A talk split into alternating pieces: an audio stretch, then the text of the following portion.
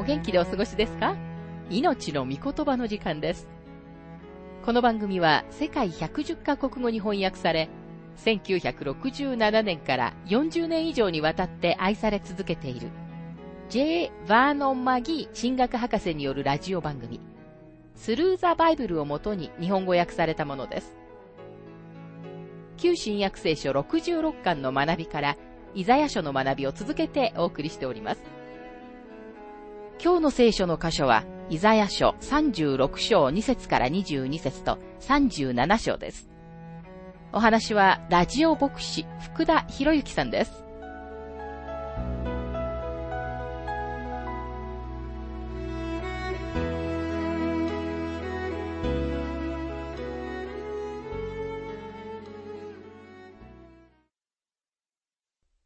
イザヤ書36章の学びをしていますが、2節アッシリアの王は、ラブシャケに大軍をつけて、ラキシュからエルサレムに、ヒゼキヤ王のところへ送った。ラブシャケは、布さらしの野への王子にある上の池の水道のそばに立った。セナケリブは自分で来るようなへりくだったことはせず、その代わりにラブシャケのもとに軍隊をつけてよこしました。今彼らはエルサレムの門の外に整列し、彼らが降伏するようにラブシャケ将軍がヒゼキヤとエルサレムの民の心に恐れを引き起こそうとしています。3節そこでヒルキヤの子である宮内長官ヒルヤキム、初期シェブナ、およびアサフの子であるサンギ、ヨアフが彼のもとに出て行った。ヒゼキヤはセナケルブによって出された条件を受け取るために、この三人の代表団を送ったのです。四節ラブシャケは彼らに言った。ヒゼキヤに伝えよ。大王アッシリアの王がこう言っておられる。一体お前は何により頼んでいるのかラブシャケは王兵に答え、ヒゼキヤが信頼している秘密の武器について知ろうとします。彼はまず第一に、それはエジプトかと言います。六節お前はあの傷んだ足の杖、エジプトにより頼んでいるが、これはそれによりかかる者の手を差し通すだけだ。エジプトのパロは、すべて彼により頼む者たちにそうするのだ。アッシリアの軍勢はその時、王国を分取るためにエジプトに行く途中で、エルサレムがその道の邪魔をしていることに腹を立てていたのでした。ヒゼキヤは自分の前の王であった父、アハズがしたように、エジプトからの助けを望んでいました。でもヒゼキヤはエジプトからの助けを得ることはできませんでした。そのことについては、ラブシャケは間違っていませんでした。7節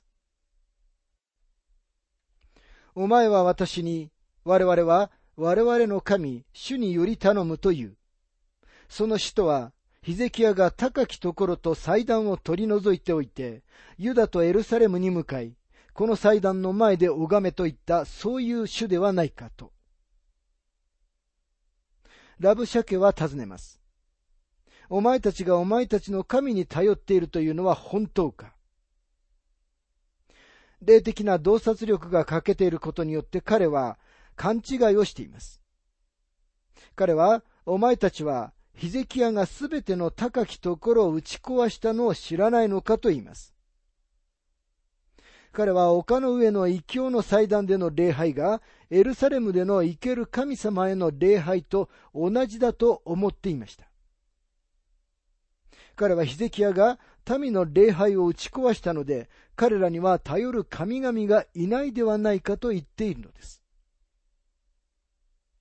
残念ながら今日多くの人々が霊的な洞察力を持ち合わせてはいません。彼らはどの宗教も同じですよ。みんな同じところに到達しようと努力しているんじゃないですか。と言います。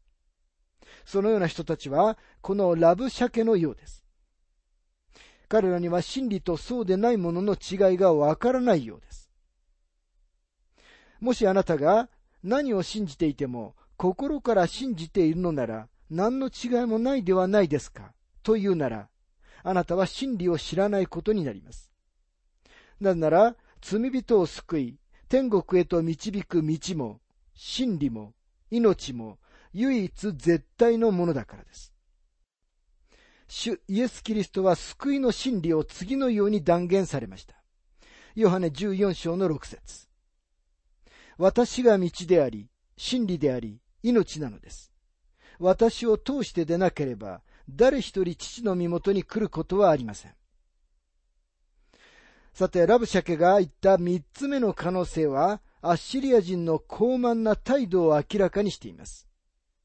8節から9節さあ今、私の主君、アッシリアの王と賭けをしないか。もしお前の方で乗り手を揃えることができれば、私はお前に二千頭の馬を与えよう。お前は戦車と騎兵のことでエジプトにより頼んでいるが、私の主君の最も小さい家来の一人の総督をさえ撃退することはできないのだ。ラブシャケは、ヒゼキヤに二千頭の馬を与えることで公平にしようと言います。もちろん彼は、このように言ってイスラエルをあざけているのです。ラブシャケが言った四つ目の可能性は、すべての中で一番陰険なものでした。十節。今私がこの国を滅ぼすために登ってきたのは、主を差し置いてのことであろうか。主が私に、この国に攻め上って、これを滅ぼせと言われたのだ。彼はイスラエルのエホバがエルサレムに対抗してアッシリア人を送ったのであり、だから神様はアッシリアの味方であると言っています。第一次世界大戦でドイツは神様が自分たちと共におられると考えていたのは興味深いことです。神様はご自分の民を滅ぼすためにアッシリア人を使われましたが、神様は敵がエルサレムを征服することはお許しになりませんでした。11節エルヤキムとシェブナとヨアフとはラブシャケに言った。どうかしもべたちにはアラム語で話してください。我々はアラム語がわかりますから。城壁の上にいる民の聞いているところでは、我々にユダの言葉で話さないでください。今、エルヤキムとシェブナとヨアフは、ラブシャケにシリアの言葉で話すように求めます。ここまでの間、彼はヘブル語で大声で話していましたから、エルサレムの城壁の上にいた兵士たちがそれを聞くことができたのです。彼はプロパガンダが得意でした。彼は自分の考えが死者たちを超えて城壁の中にいる人々に伝えようとしたのです。18節から20節お前たちはヒゼキヤが主が我々を救い出してくださると言っているのに、そそのかされないようにせよ。国々の神々が誰か自分の国をアッシリアの王の手から救い出しただろうか。ハマテやアルパデの神々は今、どこにいるのか。セファルワイムの神々はどこにいるのか。彼らはサマリアを私の手から救い出したか。これらの国々のすべての神々のうち、誰が自分たちの国を私の手から救い出しただろうか。主がエルサレムを私の手から救い出すとでも言うのか。ラブシャケは王兵に他の民の神々は彼らを助けることができなかったではないかと自慢します。なんでイスラエル人はエホバがエルサレムを解放してくださると期待するのだというわけです。彼はエホバを異教の偶像と同じように扱っています。22節ヒルキアの子である宮内長官エルヤキム、初期シェブナ、アサフの子であるサンギ・ヨアフは、自分たちの衣を裂いて、ヒゼキヤのもとに行き、ラブシャケの言葉を告げた。死者たちはわびしい言葉をヒゼキヤに報告するために戻ってきました。衣を裂くのは、屈辱と恥とを示しています。アッシリアの王からのメッセージをヒゼキヤに持ってきた代表は非常に落胆していました。イザヤ書37章の一節。ヒゼキヤ王はこれを聞いて自分の衣を裂き、荒布を身にまとって主の宮に入った。彼の死者たちの報告に対する反応によって彼が信仰の人であることが明らかになります。苦境の時に彼は神様に頼り、主の宮に行きます。二節彼は宮内長官エルヤキム、初期シェブナ、年長の祭司たちに荒布をまとわせて、アモツの子、預言者イザヤのところに使わした。今、ヒゼキヤは自分の死者たちを預言者イザヤに送ります。これももう一つの信仰の行為です。彼は今、神様からの言葉を真剣に求めています。イザヤ書37章の3節彼らはイザヤに言った。ヒゼキヤはこう言っておられます。今日は苦難と懲らしめと侮辱の日です。子供が生まれようとするのに、それを生み出す力がないのです。イザヤに対するメッセージは不吉で、否定的で悲観的です。この日は困難と叱責と冒涜の時なんです。4節おそらくあなたの神主はラブシャケの言葉を聞かれたことでしょう。彼の主君、アッシリアの王が生ける神をそしるために彼を使わしたのです。あなたの神、主はその聞かれた言葉を責められますが、あなたはまだいる残りの者のため祈りを捧げてください。この時ヒゼキヤは主のことを私たちの神ではなくあなたの神と言っています。なぜ彼は最初から私たちの神と言わなかったのでしょうかでも彼は20節の祈りの中でこのことを改めています。イザヤ書37章の20節を読みいたしますが、私たちの神、主よ、今私たちを彼の手から救ってください。そうすれば地のすべての王国はあなただけが主であることを知りましょう。イザヤ書37章の5節から6節ヒゼキヤ王の家来たちがイザヤのもとに来たとき、イザヤは彼らに言った。あなた方の主君にこう言いなさい。主はこうおせられる。あなたが聞いたあの言葉、アッシリアの王の若い者たちが私を冒涜したあの言葉を恐れるな。アッシリア人の冒涜を決して見逃してはいないと、神様はヒゼキヤに保証されます。神様はそのようなことを無視されることはなさいません。7節今私は彼のうちに一つの例を入れる。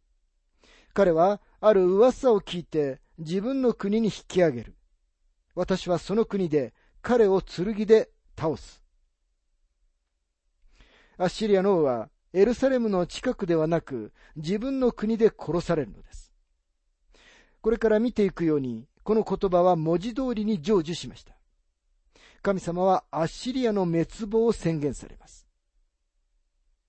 ラブシャケが自分の軍隊のところに戻ったとき、アッシリアの王はリブナと戦うためにラキシュを後にしたことを知りました。アッシリアの軍隊の重要な部分がエジプト軍に攻撃されているという噂が届きました。ラブシャケは臨時でアッシリアの主要軍隊を援助するためにエルサレムから撤退しました。でもメンツを保つために私は戻ってくるぞというセナケリブからヒゼキヤへの手紙を急遽送りました。そしてその手紙のメッセージは神様の解放を信じていたヒゼキヤの信仰を揺るがそうとするもう一つの企てでした。イザヤ書37章の10節ユダのヒゼキヤにこう伝えよ。お前の信頼するお前の神にごまかされるな。お前はエルサレムはアッシリアの王の手に渡されないと言っている。彼はラブシャケの言葉を繰り返します。11節から12節お前はアッシリアの王たちがすべての国々にしたこと、それらを絶滅させたことを聞いている。それでも、お前は救い出されるというのか。私の先祖たちは、五山、ハラン、レツェフ、及びテラサルにいたエデンの人々を滅ぼしたが、その国の神々が彼らを救い出したのか。ここで彼は前の言葉を超えて、どんな国の神々もアッシリア人の手から彼らの民を解放することはなかったと自慢しています。13節ハマテの王、アルパデの王、セファルワイムの町の王、またヘナや岩の王はどこにいるのか彼は歴史的な事実を引用します。14節ヒゼキヤは死者の手からその手紙を受け取り、それを読み、主の宮に登っていってそれを主の前に広げた。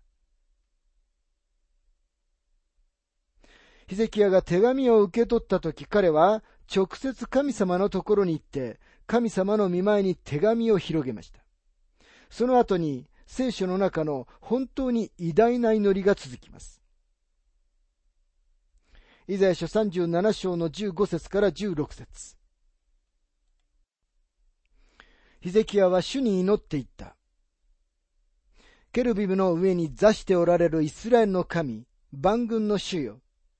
ただあなただけが地のすべての王国の神です。あなたが天と地を作られました。すべてのイスラエル人は神様が天の神様で天と地を創造された方であることを知っていました。ですからソロモン王はかつて次のように祈っています。第一列王記八章の二十七節それにしても、神は果たして地の上に住まわれるでしょうか実に天も、天の天も、あなたをお入れすることはできません。まして私の建てたこの宮など、なおさらのことです。ヒゼキヤはご自分の民に耳を傾け、アッシリア人から救い出してくださいと神様に嘆願します。イザヤ書37章の17節主よ、御耳を傾けて聞いてください。主よ、御目を開いてご覧ください。生ける神をそしるために言ってよこしたセナケリブの言葉を皆聞いてください。ヒゼキヤは神様に手紙をお見せし、その手紙は彼らが神様に反抗しているのだと注意を促します。イザヤ書37章の18節主よ、アッシリアの王たちがすべての国々とその国土とを廃墟としたのは事実です。彼らはその神々を火に投げ込みました。それらは神ではなく、人の手の細工、木や石に過ぎなかったので滅ぼすことができたのです。ヒゼキヤは祈りの中で手紙の事実を認めます。その事実を否定したり無視したりする必要はありませんでした。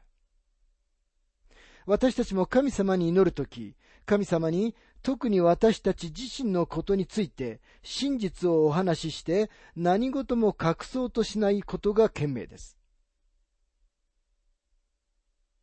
イザヤ書37章の20節私たちの神、主よ。今私たちを彼の手から救ってください。そうすれば、地のすべての王国は、あなただけが主であることを知りましょう。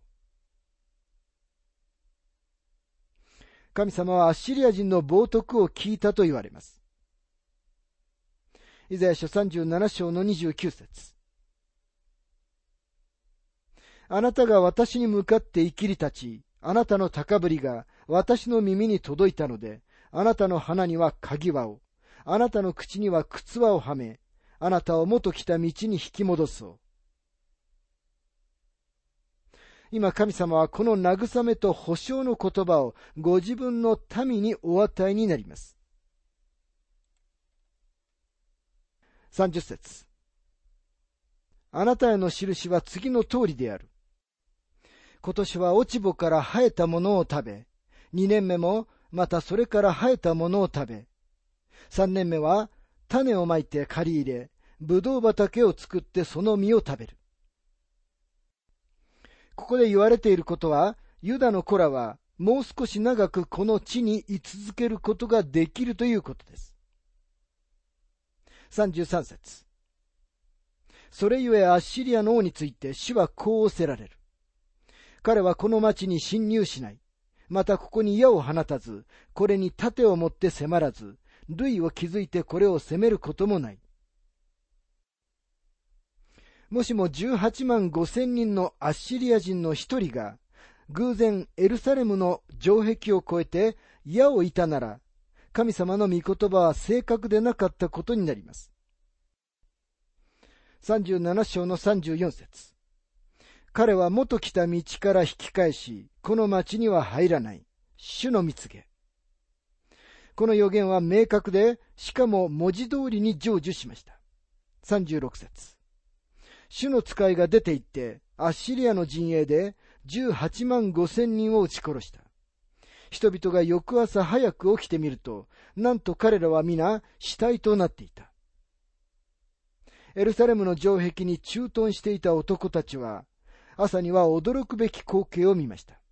あんなに恐れていた敵たちは、命のない死体になっていたのです。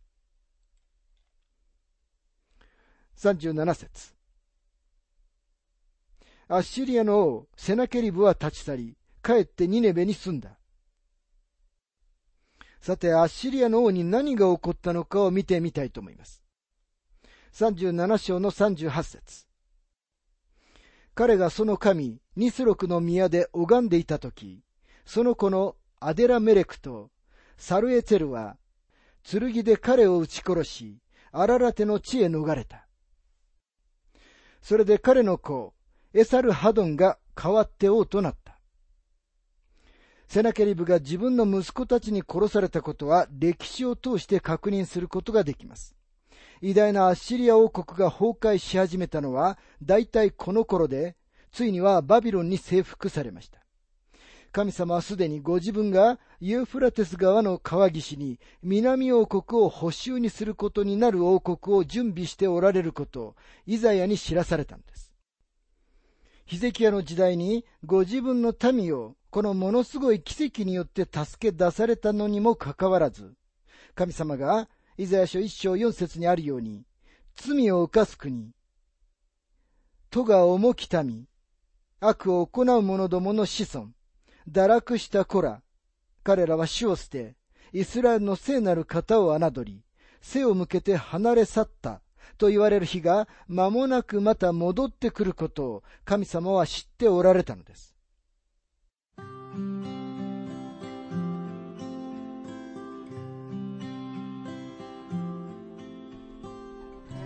命の御言葉お楽しみいただけましたでしょうか？今回はアッシリアの脅迫とヒゼキヤの祈りというテーマで、イザヤ書36章2節から22節と37章をお届けしました。お話はラジオ牧師福田博之さんでした。なお、番組ではあなたからのご意見、ご感想、また聖書に関するご質問をお待ちしております。お便りの宛先は郵便番号592-8345大阪府堺市浜寺昭和町4-462浜寺聖書協会命の御言葉の係メールアドレスは全部小文字で ttb.hbc.gmail.com です。どうぞお気軽にお便りをお寄せください。それでは次回までごきげんよう。